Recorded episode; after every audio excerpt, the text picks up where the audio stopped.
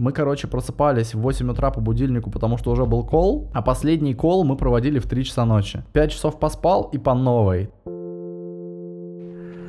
Нашел ли ты радость в жизни? Я Да, ты? должен ответить, нашел ли я радость в жизни. Да. Да, А твоя жизнь принесла радость другим? ну и вопрос.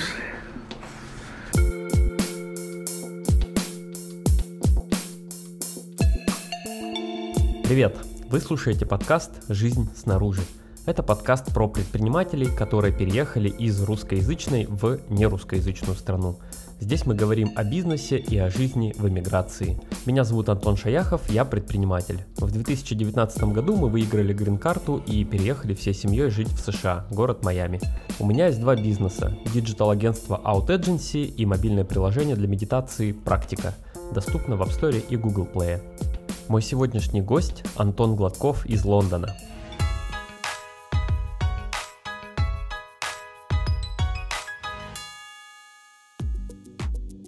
Мы познакомились с Антоном примерно в 2013 году, когда я работал маркетологом в Aviasales.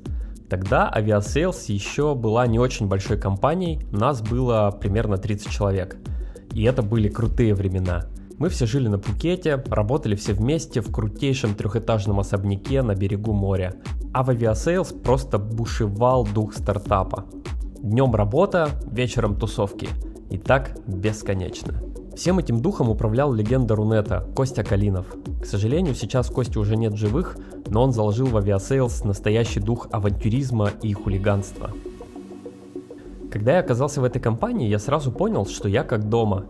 Это и правда была одна большая семья. Тусовки Aviasales знал весь остров Пукет, и это всегда было большим событием.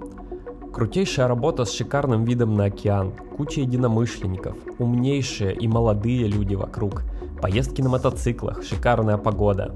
Я вспоминаю это время с любовью. Антон пришел в авиасало чуть позже меня, примерно на полгода, если я правильно помню. Тогда нам сказали, что Антон будет работать biz dev ом. Я даже и слова-то такого не знал, если честно.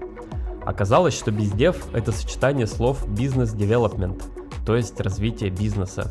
И Антон должен был возглавить это развитие. Для Aviasales это конкретно означало две вещи. Первое – заключение как можно большего числа контрактов с агентствами, которые продают билеты. Это нужно было для того, чтобы в поисковике Aviasales находились действительно самые дешевые авиабилеты. А второе – это продажа рекламы на площадках Aviasales. Когда я увидел Антона, я слегка удивился.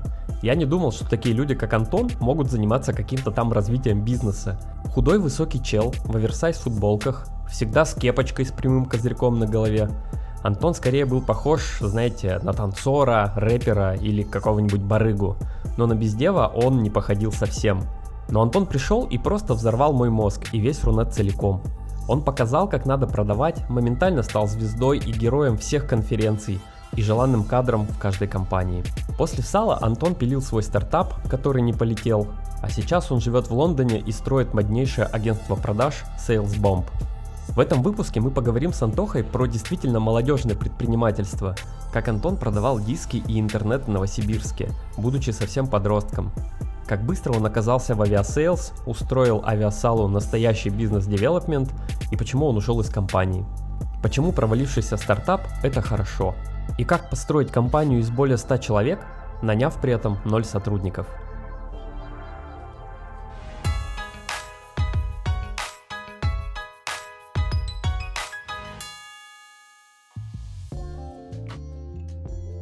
Антоха, ты же родом из Новосибирска, так? Да, бро, оттуда. Ну как, я из Москвы родом, но в 5 лет меня перевезли в Новосибирск. Я тогда сам еще мало чего решал по жизни.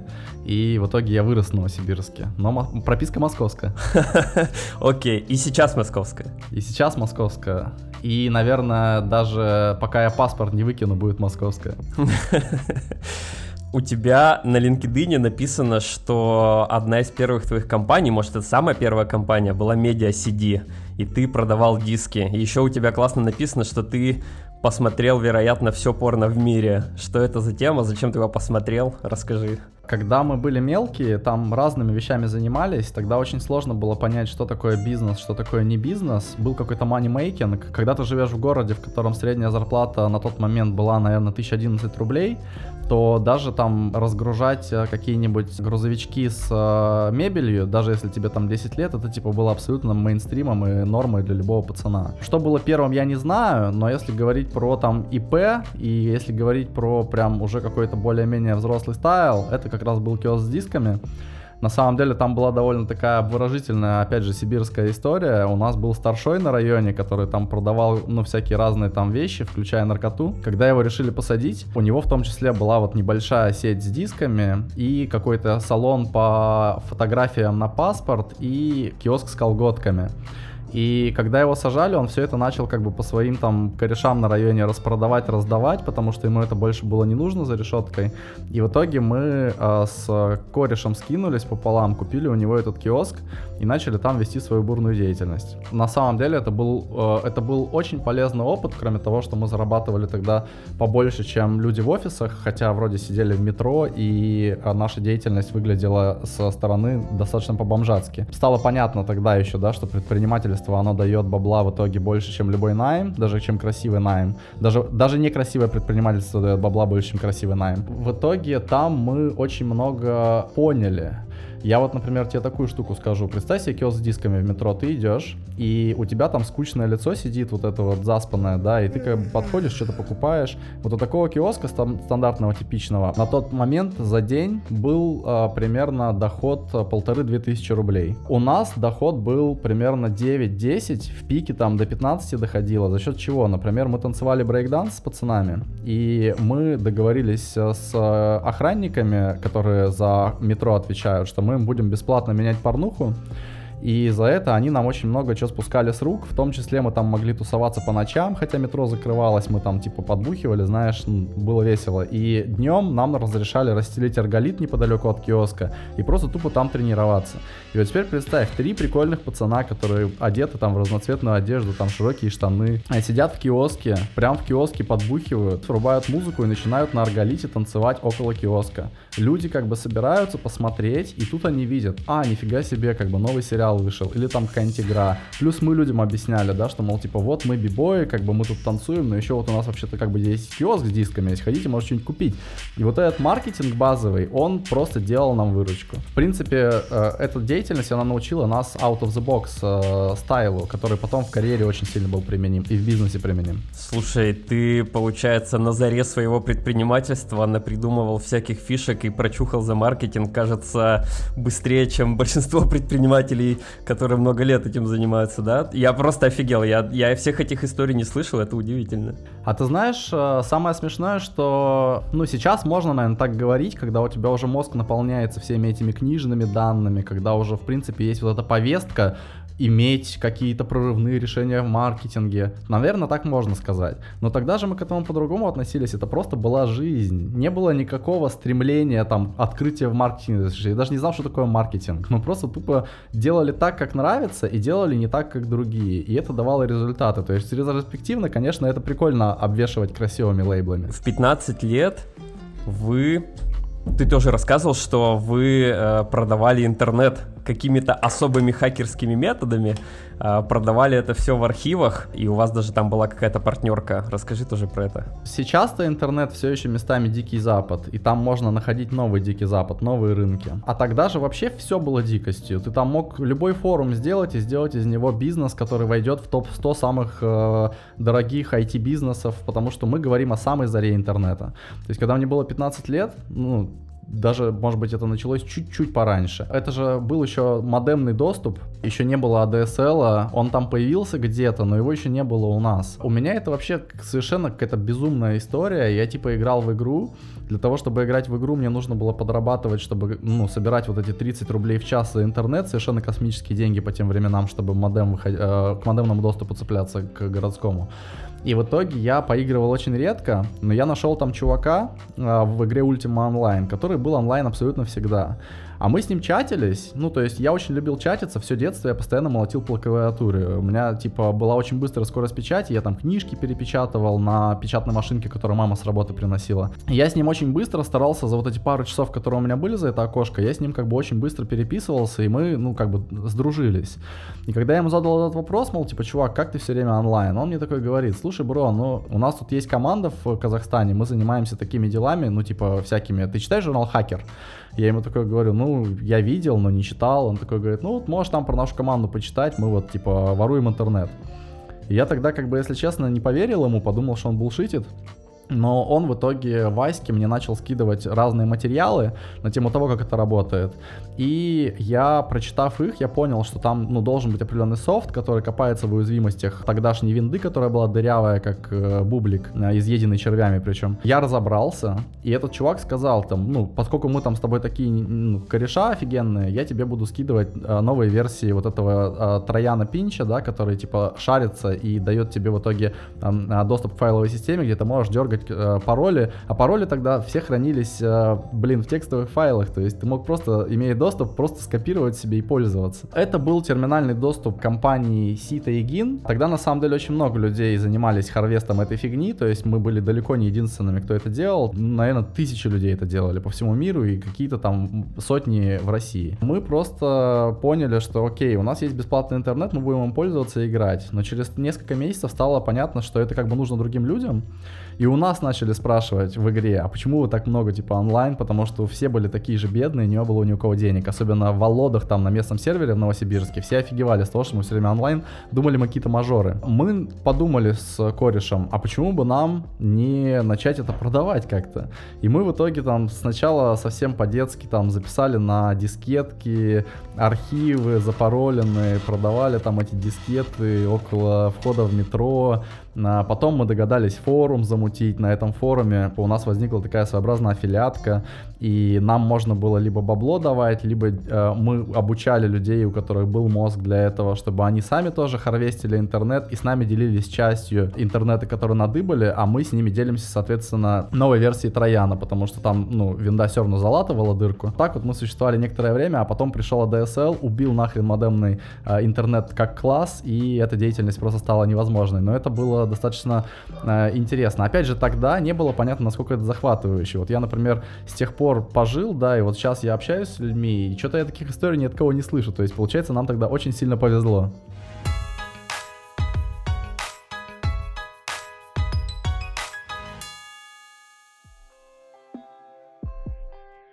Знаете, иногда бывает так, что пасуешь перед человеком. Он вроде тебя считает за своего и общаетесь вы на равных, но в глубине души ты чувствуешь, что он намного сильнее и круче тебя. И вот с Антоном Гладковым у меня примерно так же. Думаю, что это даже слышно в моем голосе, когда я задаю ему вопросы, и я очень волнуюсь.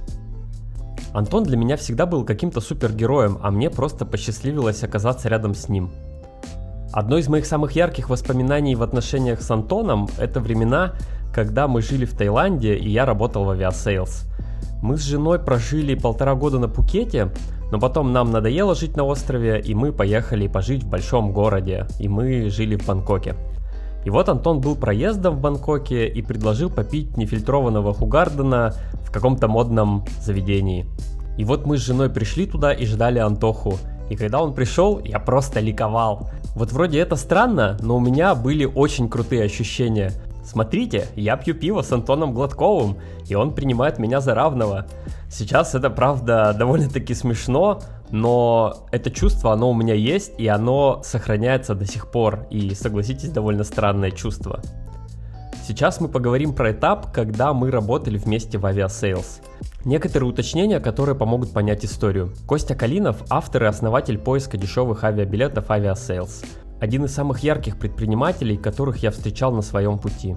К сожалению, Кости больше нет с нами. Саша Романов и Вита Королевская тоже мои любимые друзья. С ними еще был Даня Ряшенцев, но в разговоре мы его не упоминаем. И вот они втроем, Саша, Даня и Вита, основали стартап по поиску дешевых отелей и потом продали его в Aviasales. И напомню, biz dev – это business development, то есть развитие бизнеса.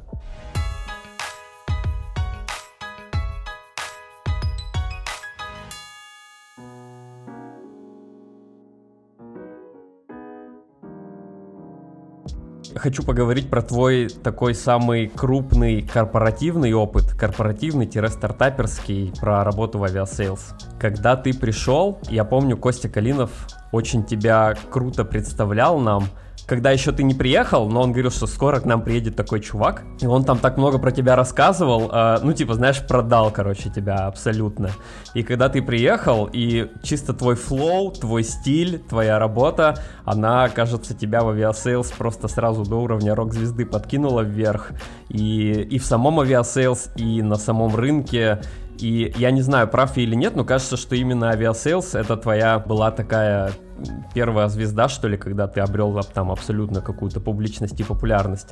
Расскажи вообще, как ты пришел в сало, как долго ты с Костей договаривался, как продавался и чего ты в сале понаделал и с чем ушел. Слушай, ну это а, большой вопрос, и это действительно очень важная была часть моей жизни, действительно крайне поворотная. Костю я считаю своим вторым, если не первым иногда отцом, причем как э, по жизни, так и в бизнесе. Вот, как бы у нас там отношения не менялись со временем, но тем не менее, как бы между всеми отношения меняются. Главное это то, как ты относишься к человеку uh, on top of everything. Самое смешное, что ну, для меня это новая информация, мне что-то это, по-моему, никто никогда не говорил, что Костя, оказывается, еще до того, как я пришел, меня рекламировал так сильно внутри компании. Очень сильно рекламировал. А, просто смотри, как он меня нанимал. Ты же помнишь Саню Романова там, да, Виту? Я же благодаря им вообще с Костей познакомился. Там была какая ситуация. Я уволился из э, Яндекса, и я понял тогда, что я не хочу больше, а, работать в корпорации никогда, ни за что. Б, я э, не хотел больше работать в России. И я как бы начал зарабатывать как-то там, кого-то консультируя, там Лингвалео мелькал, еще там пара стартапов по логистике, там что-то было. Я вот искал, как мне уехать за границу. И я ничего не знал об Aviasales. И я не знал, кто такой Костя Калинов. Я вообще не знал ничего об этом. И мне вдруг звонит Романов, такой звонит и говорит, слушай, Антоха, я вот, короче, продал свой стартап э, в Aviasales, типа вот этот отельный свой. У нас здесь э, Костя Калинов, основатель, он ищет э, какого-то человека, который bizdev ом будет заниматься. И у него что-то не очень хорошо это получается. И я как бы подумал, а что бы мне вас не познакомить? И я ему просто говорю, братан, ну знакомим как бы, что, ну типа, ну со всеми знакомим, я как бы люблю по пообщаться. И в итоге он знакомит, звонит мне Костя Калинов. И у меня с Костей был разговор, ну, от 3 до 5 минут он длился, я уж боюсь соврать, но, типа, вряд ли дольше. Костя, он тогда задал мне такие вопросы. Он мне такой говорит, чувак, мне сказал Саня Романов, что ты, типа, бодрый кент. Ты знаешь вообще что-нибудь про Aviasales? Я ему говорю, нет. Он говорит, а travel ишь много? Я ему говорю, один раз в жизни был за границей в Нью-Йорке и э, несколько раз летал на самолете Москва-Новосибирск. Ну, то есть минимальный travel вообще опыт, который только может быть. Он такой, понятно. А ты знаешь, кто я такой? Я ему говорю, чувак, вообще не, не имею ни малейшего представления. И он, короче, вот после этого такой говорит, о, ничего себе, вот это интересный подход. Слушай, говорит, а скажи, пожалуйста, вот у меня здесь есть определенные проблемы с бизнес-девелопментом, и я вот не понимаю, короче, кому дать их решать. Я ему просто сразу сказал, слушай, братан, если у тебя есть проблема с бизнес-девелопментом, и если так получится, что я их буду решать, то тогда твои проблемы с бизнес-девелопментом просто тупо исчезнут. Тебе больше никогда не надо будет об этом думать. И он мне такой в ответ говорит, ну хорошо, а если я тебе куплю, типа, билет на Пхукет, э, мы на Пхукете, типа, базируемся, что меня тогда шокировало. Ты когда сможешь прилететь? Я ему такой говорю, ну не знаю, могу сегодня.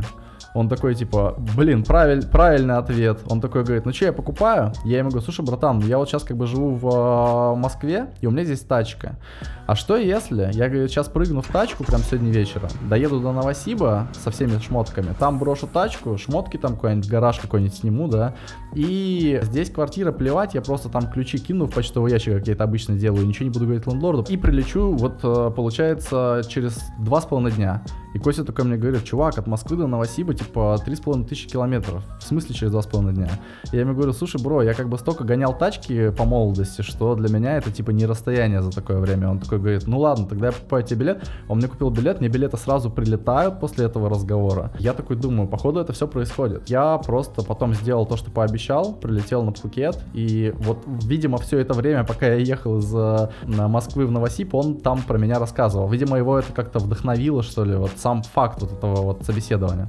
И когда я туда прилетел, это изменило мою жизнь, потому что когда я работал в России до этого, мне казалось, что я никогда не смогу могу наслаждаться карьерой, потому что вокруг меня все время окружали люди, которые меня не устраивали. Мной управляло так, как мне казалось нелогично. Я видел очень много нелогичного, И меня это, знаешь, как будто бы скукоживало, меня это как будто бы делало, ну, таким инвалидом, короче, то есть я, типа, не мог раскрыться. Он сказал, ты можешь делать все, что ты хочешь, как хочешь. Я тогда осторожненько начал действовать, потому что я думал, что нет, так не бывает, мне, короче, будут запрещать, мне будут там как-то ограничивать.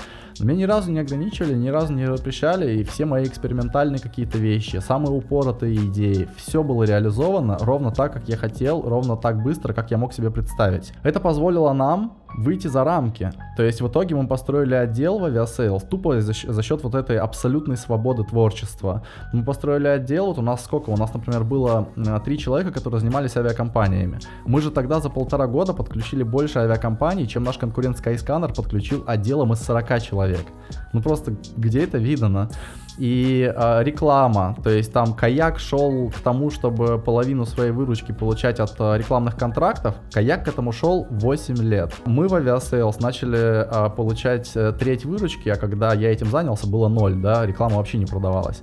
Мы, короче, э, э, до трети выручки от рекламы это раскачали за, внимание, 4,5 месяца. ну, то есть, когда у тебя есть полная свобода, и когда у тебя есть э, к этому определенная страсть, то невозможное становится возможным.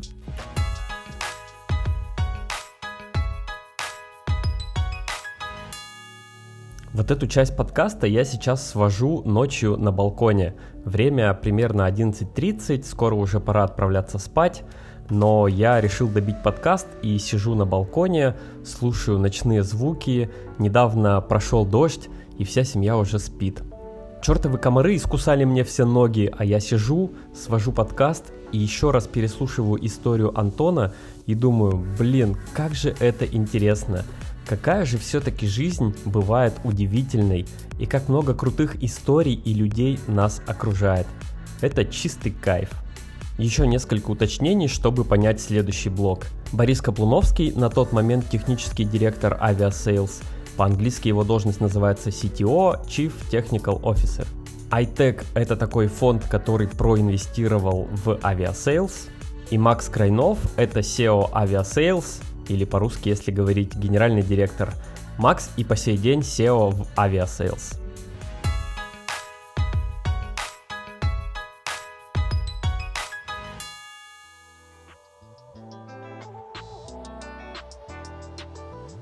Слушай, ну а такой в завершающий вопрос про сало, почему ты из него ушел? Вообще, если ты готов об этом говорить, то расскажи. Да, без проблем. Слушай, это была совершенно классическая история. Такие люди, как Костя, это люди с очень серьезным магнетизмом, особенно в отношении нестандартных талантливых людей. И этот магнетизм, он, а, знаешь, имеет нечто большее, чем просто коммерческие отношения.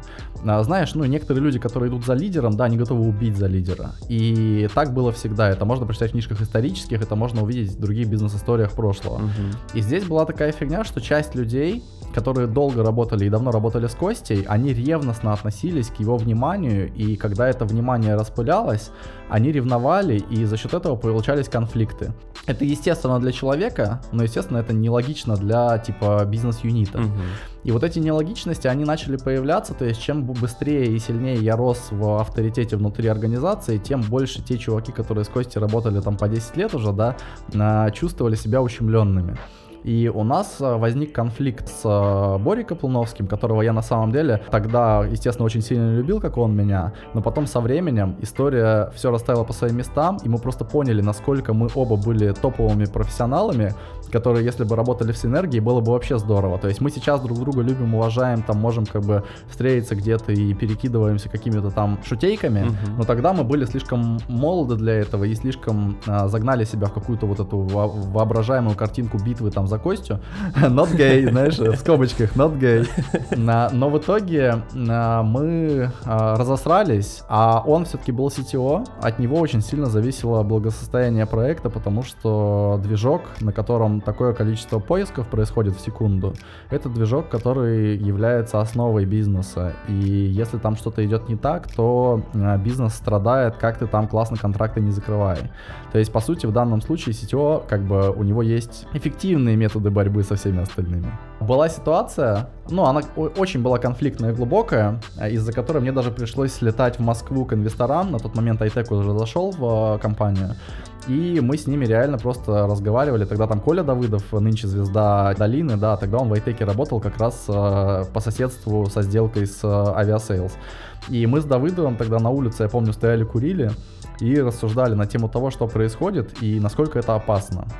И в итоге все пришли к выводу, что по сути здесь абсолютно тупик такой, знаешь, патовая ситуация, понятийно-патовая. То есть здесь либо как бы, ну, CTO э, э, внезапно станет другим человеком, либо мы в жопе. В внезапное изменение людей никто особо не верит. Следовательно, как бы, значит, мы в жопе. И эту жопу я решил замкнуть собой. То есть самое забавное, что как бы, поскольку импакт от меня был очень большой, меня не могли об этом попросить.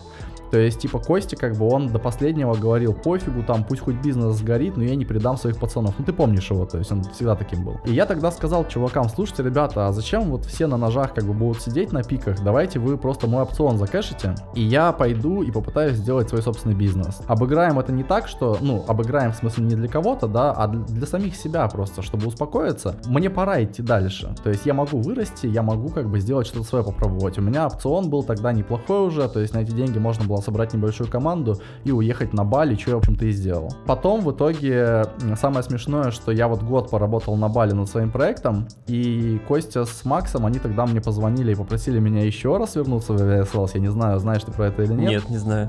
Да, в 2016 году, в январе, я снова прилетел в Авиасало, потому что после того, как я ушел, они наняли там очень неудачно другого, назовем это так, sales -лидера, вот, из-под ногтей.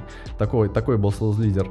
И а, в итоге он там маленько поднакосячил, маленько команду подразнес, и они меня попросили все восстановить. То есть я приехал, как бы нанял команду, которая, кстати, там по сей день работает, и снова ушел через три месяца.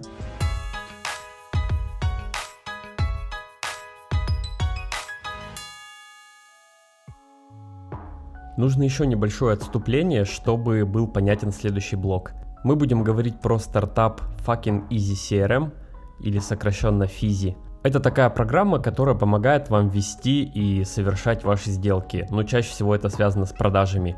Она на самом деле довольно-таки простая и понятная, и она помогает реализовать такой принцип дятла, когда ты с кем-то общаешься, то ты этого человека просто периодически пингуешь, пингуешь, пингуешь, пингуешь, и потом это тебя приводит к продаже или там, например, к явному отказу. И вот э, Физи, она помогает вот эти сделки пушить. И второй бизнес, который мы обсудим, это действующая компания Антона, SalesBomb. Про нее Антон подробно расскажет сам. Ссылки на Физи и SalesBomb я, конечно же, оставлю в описании.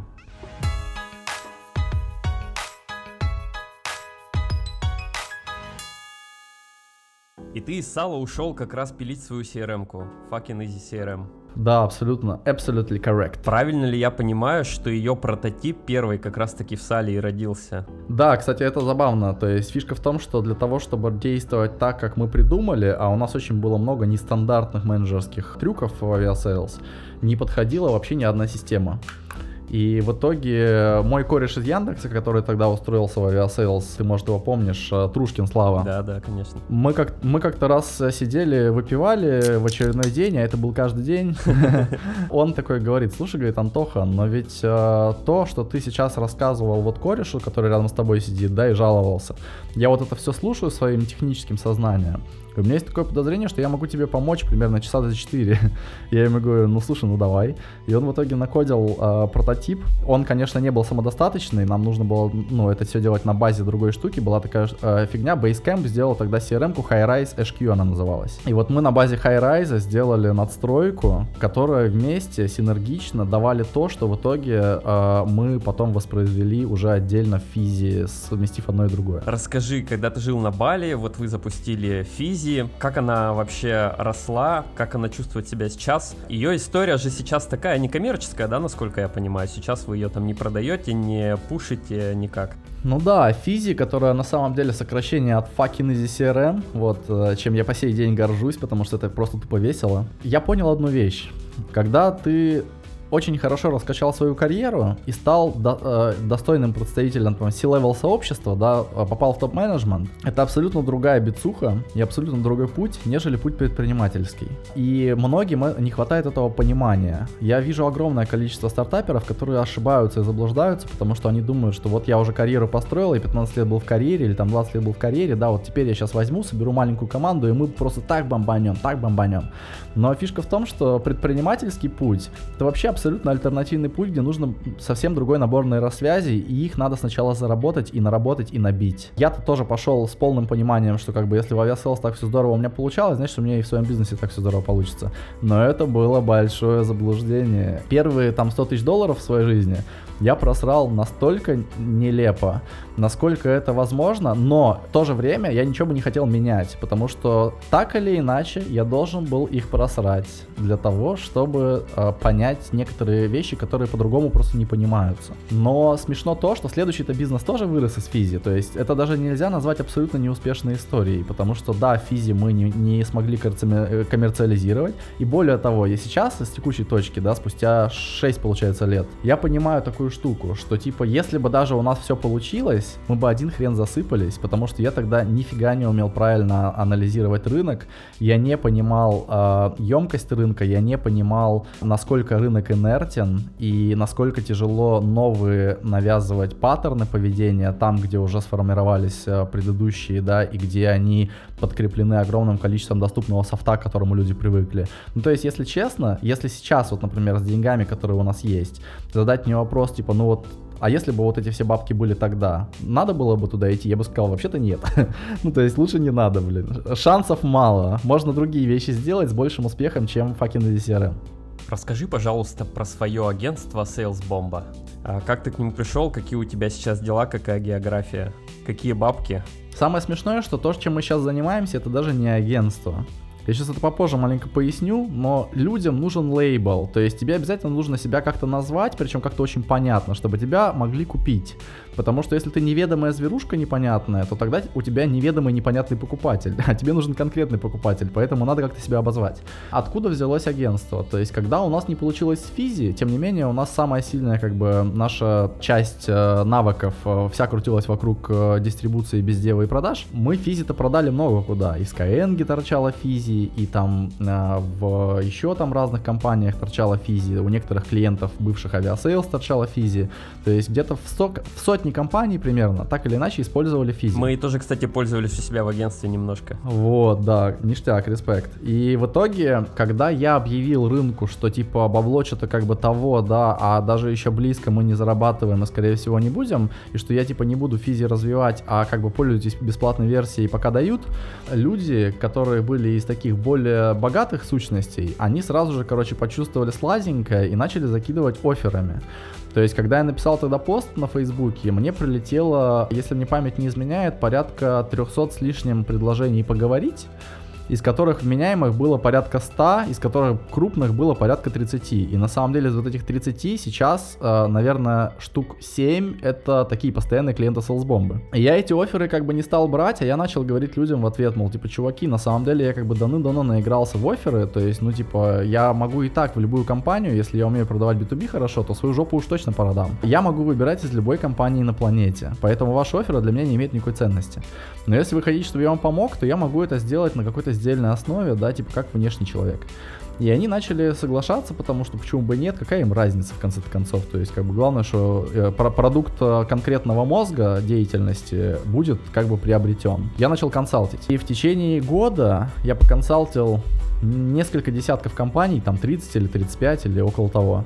И я понял одну вещь, консалтинг вообще не работает. То есть, по сути, э, рассказывать людям, как правильно сделать, при условии, что у них нет людей, которые, ну, достаточно раскачаны для того, чтобы делать это так же, как ты, это бесполезно. То есть, они тебя слушают, они довольны, они хлопают в ладоши, они платят 10 тысяч долларов за твои рассказы. Ну, что толку, да? В итоге у них ни хрена не получается, если тебя в схеме нет. Когда я это понял, я понял, что люди вообще-то как бы консалтинг покупают не потому, что им нравится покупать консалтинг, так же, как они CRM-ки покупают, не потому что им нравится покупать CRM-ки. Они это все делают для того, чтобы решить какую-то корневую задачу. Какая корневая задача, э, по мою душу, да? Это контракты. Люди просто хотят больше сделок. Они просто хотят увеличить value сделок. Они просто хотят, как бы, чтобы их компания богатела за счет того, что происходят какие-то связи с внешним миром. И я понял, что именно это надо делать. Вот где все деньги-то закопаны. То есть надо делать контрактинг. Не надо как бы э, продавать кирки в данном случае. В данном случае кирки супер дешево, потому что с киркой ты не можешь подсосаться к бизнес-модели. Когда ты продаешь SaaS софт или когда ты продаешь там консалтинг, у тебя супер маленький потолок с одним клиентом. Ну заработаешь ты там сколько? Там типа 5 тысяч долларов, там 10 тысяч долларов, 20 тысяч долларов.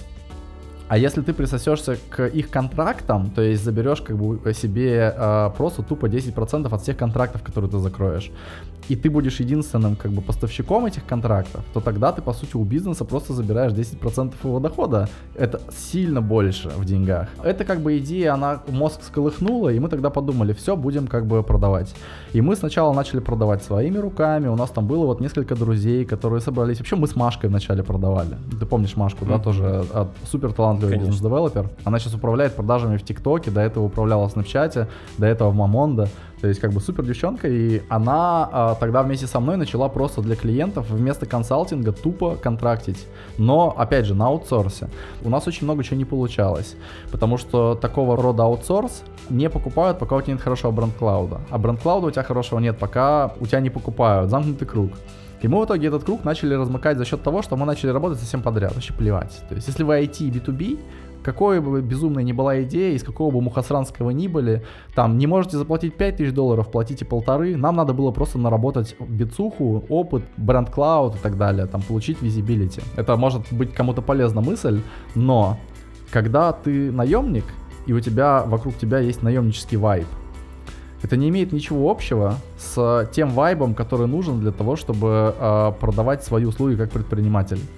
То есть, типа, вот ты наемник, ты едешь по конференциям, тебя узнают сотни, потом тысячи людей. Потом становишься предпринимателем, ты такой думаешь, блин, меня же знают сотни тысяч людей, сейчас все это все купят. Ни хрена подобного. Они тебя все готовы нанять, потому что у тебя вайп наемника, но они ни хрена не готовы тебя, у тебя покупать, потому что у тебя нет вайба предпринимателя. Его надо нарабатывать тоже с нуля, как выяснилось. Но ты улыбаешься, я думаю, что ты это понимаешь сам на своей шкуре, да? Я через это же проходил, да. То есть, э, когда мое последнее место работы был Яндекс, и я нужен был всем всем. Любое, э, любая статья в СМИ, нужно экспертное мнение. Идет, дает ее Антон Шаяхов, сотрудник Яндекс Навигатора.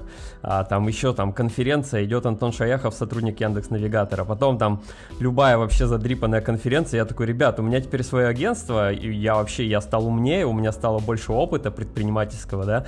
Вот, и ты такой ломишься в любую конференцию, тебе говорят, ну как бы, чувак, а ты кто такой вообще? Что за тобой стоит? Кроме того, что ты уволился из Яндекса. Ну да, а, настал момент, когда начало масштабироваться. То есть получилось у нас вот этими там четырьмя-шестью руками. Мы делали все, 24 на 7 работали. Я помню момент, когда мы жили на Бали, мы опять туда переехали с Машкой. И вот там мы молотили сделки. Мы, короче, просыпались в 8 утра по будильнику, потому что уже был кол. А последний кол мы проводили в 3 часа ночи. 5 часов поспал и по новой. То есть мы как бы на себе тянули по 10 компаний, и мы должны были так в 10 компаниях поработать своими руками, чтобы ни одна из этих компаний не заметила, что мы перегружены и что мы не уделяем им достаточное количество внимания. И когда это все удалось сделать, это был жуткий стрейчинг. Мы на самом деле, знаешь, э, раньше думали, что у нас бицуха накачанная, но на самом деле у нас ее вообще не было. Вот когда она действительно появилась. Я тогда подумал, надо масштабироваться, надо кого-то привлекать.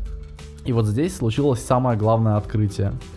К тому моменту я уже познакомился с некоторыми ребятами, которые там лиды гнали, которые занимались э, бездевом тоже на аутсорсе, но у них у всех ни хрена не получалось, у них были очень плохие тестимониалы, и у них бренд Cloud был весь высосан из пальца, это были просто как бы компании их корешей, да, с которыми они фактически даже не работали а типа такого настоящего хорошего бренд-клауда, чтобы они могли, например, за ручку привести клиента, и клиент бы сказал, да, эти ребята закрыли мне контрактов там на миллион долларов. Ни у кого из них ничего подобного не было. И я начал пытаться найти ответ на вопрос, почему. И этот ответ нашелся, кстати, довольно быстро. Я тогда просто поговорил с их ребятами, с их наемниками. Я тогда просто в гугле забивал там типа lead gen, короче, там типа бездев, там as a service. И созванивался с чуваками и просто слушал, просто по сути собеседовал все эти агентства. И я понял, что на самом деле толковые ребята вроде нас, да, которые могут спокойно пойти в любую компанию планеты и их возьмут, могут в Штаты переехать, если надо, могут там в Австралию переехать, куда угодно возьмут. Они никогда не пойдут работать в аутсорс компанию на full тайм по найму. Но это просто абсурд. Ну зачем? Тогда тебе должны из этой аутсорс-компании предложить какие-то невероятные деньги. То есть, допустим, там против оффера из э, штатовской какой-нибудь компании на 250 тысяч баксов в год, плюс там всякие соцпакеты и так далее, тебе тогда должно аутсорс-агентство предложить миллион, и чтобы тебе еще и верилось в этот миллион. Но никто не предлагает. И э, в итоге э, мы, когда это поняли, я просто офигел, захлопал в ладоши, потому что я понял, что оказывается, если ты хочешь преуспеть, короче, в аутсорсе продаж, не надо никого нанимать. И это на самом деле потрясающая, офигенная была новость, потому что нанимать людей это же головняк, это же операционка, это же сложно. А здесь, получается, мы могли перестроиться на абсолютно другую модель. Мы могли договариваться с ребятами, которые уже работают в классных компаниях, а договариваться это как раз наш core навык. Наш core навык это не нанимать людей и не выстраивать огромный аппарат. Наш core навык это договариваться.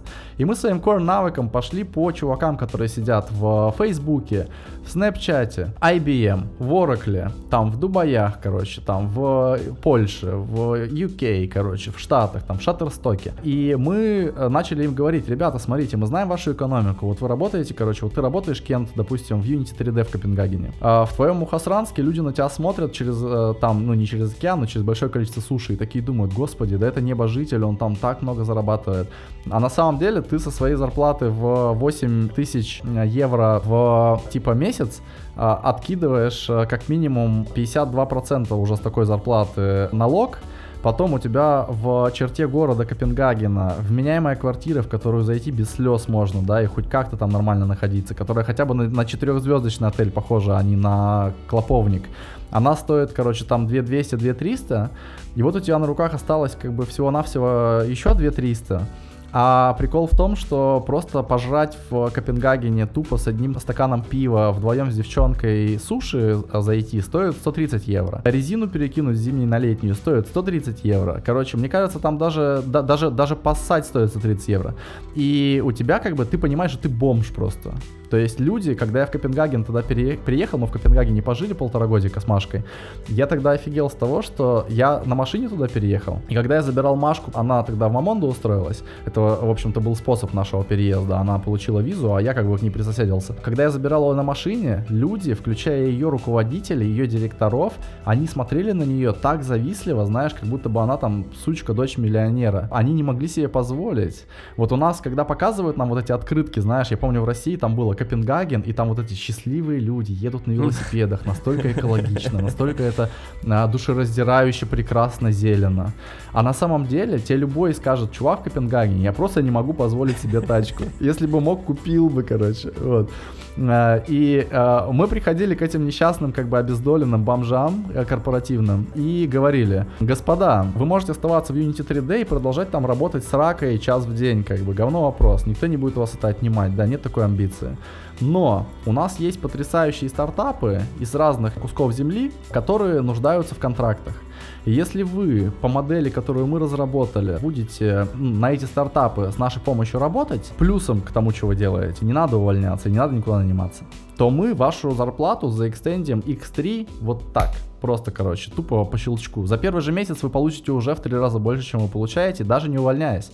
А дальше будет больше, потому что мы встраиваемся к клиентам не как наемники, а как аффилиаты. Наемнику никогда не заплатят там больше 1% юнит экономики от того, что он приносит. И чем корпорация больше, да, тем меньше ему заплатят а нам платят 15-20%. И это мы супер щедро шерим с нашими селзами. То есть мы таким образом маленько ну, меняем систему экономики найма. Ребята согласились, и вот у нас 10 человек, и вот это все получается, и вот у нас 20 человек, и вот это все получается, и вот у нас 30 человек бла-бла-бла-бла-бла, и вот нас уже сатыга, короче. Вот так? Большинство твоих сотрудников, если не все, это вообще не твои сотрудники, это чуваки, которые где-то работают, с которыми вы договорились, и которые приносят вам продажи, и за это имеют нормальные бабки. А теперь самое смешное. У меня вообще ноль сотрудников. Вообще ноль. Даже люди, которые выполняют не солзовые задачи, там стажеры, ресерчеры, короче, там бухгалтерии и так далее, это все аутсорсится и делается абсолютно на аффилиатских начинаниях. А большинство ваших клиентов, они все-таки изначально русскоязычные или они неважно вообще откуда? Ну, изначально, естественно, потому что откуда взялись они? Они взялись из того, что я, а, ну, во-первых, нетворкал, преимущественно с, среди русскоговорящего населения же русский человек, да, типа. Во-вторых, э, э, контент. То есть я, например, не генерирую контент на английском, потому что я русский язык просто намного лучше понимаю и знаю. Английский язык я знаю достаточно для того, чтобы очень профессионально делать свою деятельность. Но есть очень большая разница между очень профессионально и абсолютно нативно. То есть, как бы, э, количество просто эмоций, которые я могу воссоздать, передать интонацией и набором слов, и набором образов, которые я могу э, воспроизвести на русском, оно во много раз больше. Когда ты работаешь, может даже быть незаметна разница. Тебе даже может быть комфортно работать на английском, чем на русском, потому что бизнес английский, он а, проще, логичнее и на самом деле интуитивнее, чем ну, бизнес русский в переговорах. Но когда мы говорим о литературе, когда мы говорим о творчестве, там все намного сложнее. То есть ты должен вырасти в контексте. Либо у тебя должна быть какая-то совершенно невероятная практика. То есть я, я понимаю, что там когда-то в будущем я смогу, но сейчас пока не могу. То есть пока я эмоциональный инвалид на английском, а на русском норм. Прикол в том, что как все начинается. Все начинается с малого. Малое в данном контексте это русские предприниматели из России, еще и маленькие компании. Но дальше, по мере накопления бицухи и по мере накопления роста, нами начали интересоваться ребята побогаче, но тоже русские. Россия просто такая страна, что даже если ты ее любишь, ее все равно на расстоянии любить в какой-то момент становится как-то маленько разумнее. По разным причинам. Э, налоговая причина, там, репрессионная причина, сервисная, короче, там. Поэтому э, люди, которые, у которых получается бабки хорошо зарабатывать, они достаточно быстро из России уезжают. И вот мы в какой-то момент перешли на вот этот уровень. Next level нам открылся, да, то есть с нами начали работать ребята, которые вроде как русские, но они уже 10 лет живут в Сан-Диего, они уже 5 лет живут в Л.А., они там в долине, они там сям, и, короче, типа на Кипре, там на Мальте, там где угодно, да, у нас очень много где есть клиенты. В итоге сейчас мы переходим еще на новый уровень. Потому что когда у тебя а, получается среди людей, которые очень долго живут не в России, зарабатывать хорошие деньги и помогать кому-то зарабатывать деньги, у него все равно есть какой-то нетворк, который э, вообще никакого отношения к России не имеет. И этот нетворк он, естественно, рассказывает этому нетворку, да, что типа вот нам так помогают. И к нам уже начали приходить Джонни, короче, да, там типа там Джесси Кодингтон и, короче, и прочие чуваки. И вот у нас сейчас так, ну, наш международный ренессанс. То есть, типа, за последние полгода мы подключили 5 компаний, которые вообще не имеют ничего общего с Россией. И я пока не могу, например, ну, сказать, что, типа, все, мы теперь только так работаем. Потому что это не, неправда, это не будет правдой. Мы еще даже не знаем, насколько хорошо мы с ними сработаемся на супер long term таймлайне, потому что это, как я сказал, полгода, а на самом деле даже чуть поменьше с большинством из них. Скорее всего, как мне кажется, через три года у нас половина будет экс-USSR, э, и вторая половина это будет уже какой-то глобал.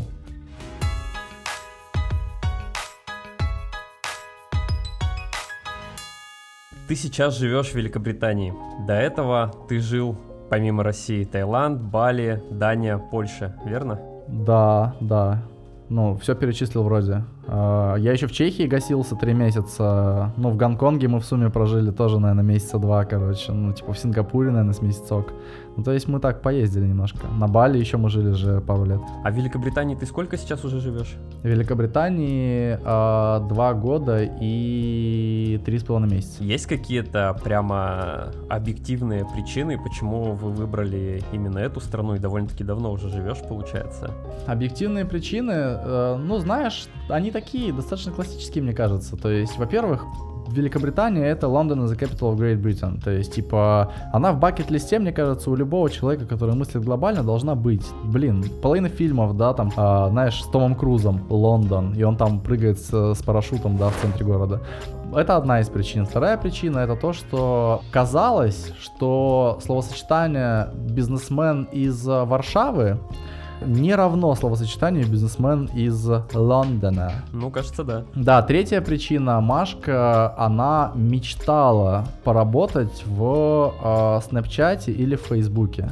Ну просто знаешь, как бы как вот кто-то сейчас мечтает поработать в SpaceX, например. Когда ей пришел офер из Снэпчата UK-ного, она обрадовалась, но он бы не пришел в Варшаве, потому что там нет Снэпчата. А здесь нетворкинг совершенно потрясающий. Mm-hmm. Ну, понятно, что, правда, последние полтора года совершенно никакой, но до этого был потрясающий. Это помогало, то есть я здесь очень много всего узнал.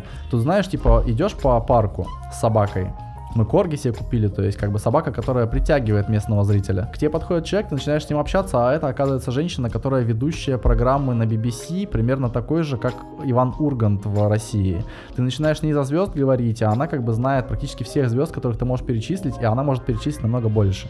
А, идешь через два дня в парк гулять. С другим человеком заобщался, выясняется, что это CIO компании Citigroup, на него работает э, вся Евразия, конкретно ему подчиняется, и у него 7 тысяч кодеров в прямом и непрямом подчинении. И так далее. То есть я здесь познакомился с людьми, которые делают э, анимации для Pixar. Вот, например, девочка, она вот одна из вакцин, разработанных в Оксфорде, в 2019 году, еще до появления коронавируса, мы сидели э, на лавочке, я читал книжку, она читала книжку.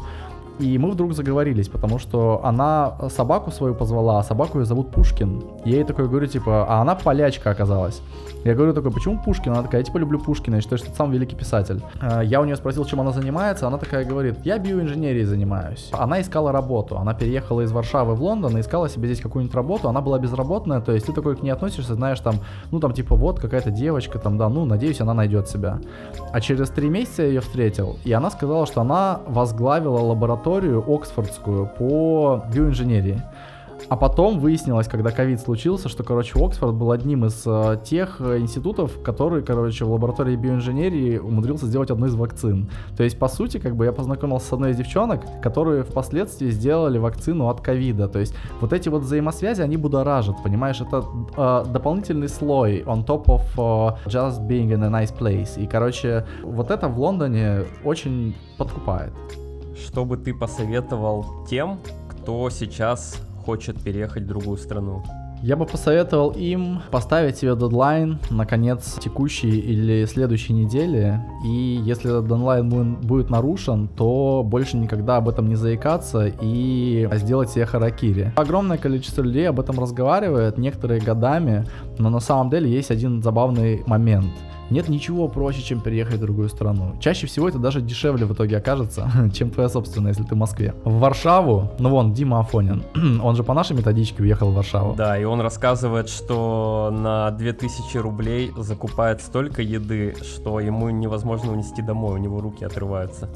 Ну, то есть, кажется, в Москве сейчас так не закупишься. Именно. И все остальное то же самое. Сервисы, жилье. В Варшаве мы жили в настолько элитной квартире, что от ее элитности, мне кажется, даже обычные предметы начинают покрываться золотом. То есть, там, типа, спускаешься на парковку, вот эту подземную, да, а там самая дешевая тачка это будет Феррари, короче. Ну или там какой-нибудь суперспортивный э, BMW. Мы платили 1500 долларов.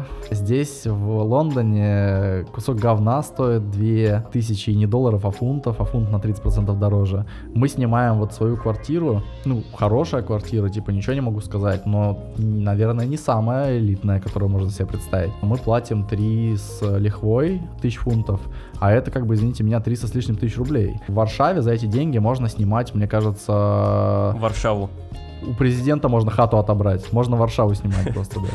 Куча стран есть, в которых легализоваться так же легко, как в Варшаве. Ты просто открываешь себе там типа местное ИП и легализуешься. Я уверен, что для многих слушателей это будет, а может для всех новостью. Но это немножко для таких, для бойлеров уже, да, для таких бюджетов поинтереснее.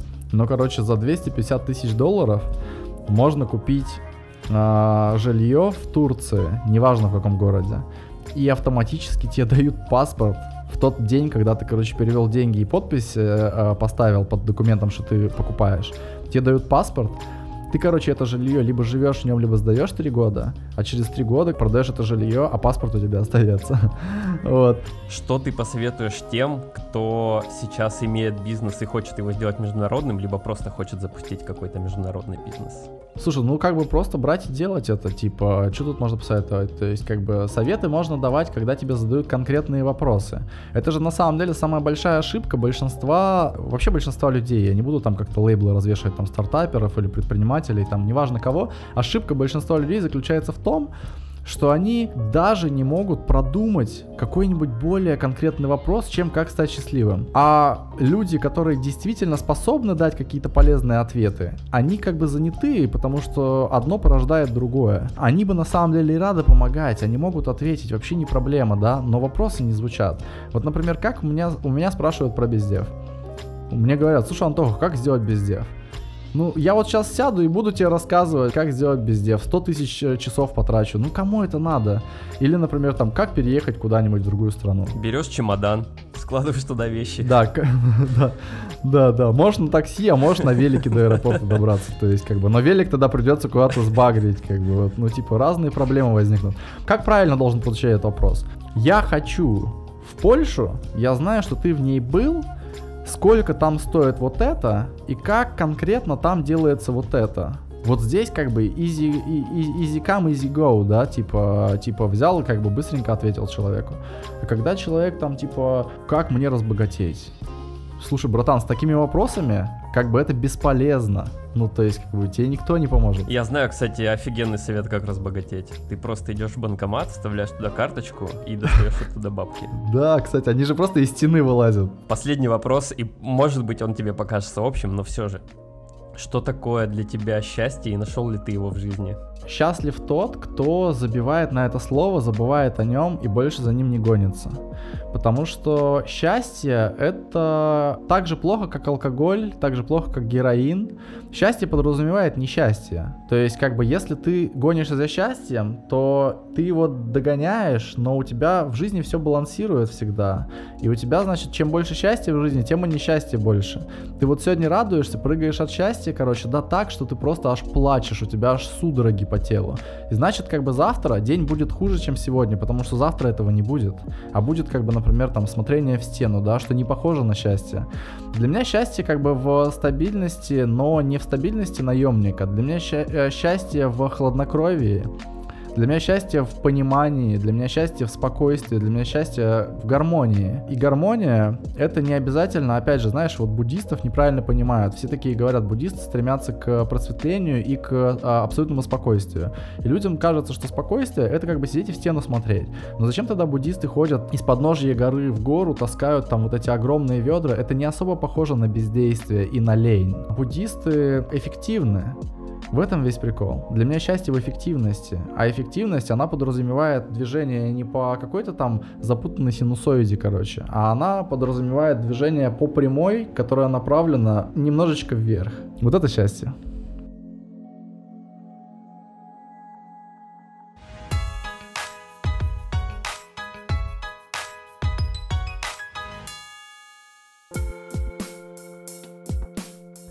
Спасибо большое, что послушали второй выпуск подкаста «Жизнь снаружи» до самого конца. Мне это приятно. И в очередной раз прошу вас, если можете, поставьте оценку этому подкасту или поставьте лайк. И если платформа позволяет, то напишите комментарий к этому подкасту. Я за всем этим слежу и готов воспринимать любую обратную связь. Ну а мы с вами увидимся в третьем выпуске. Он должен быть опять из Майами. Вы слушали подкаст «Жизнь снаружи». Здесь мы говорим о жизни и бизнесе в эмиграции. Увидимся!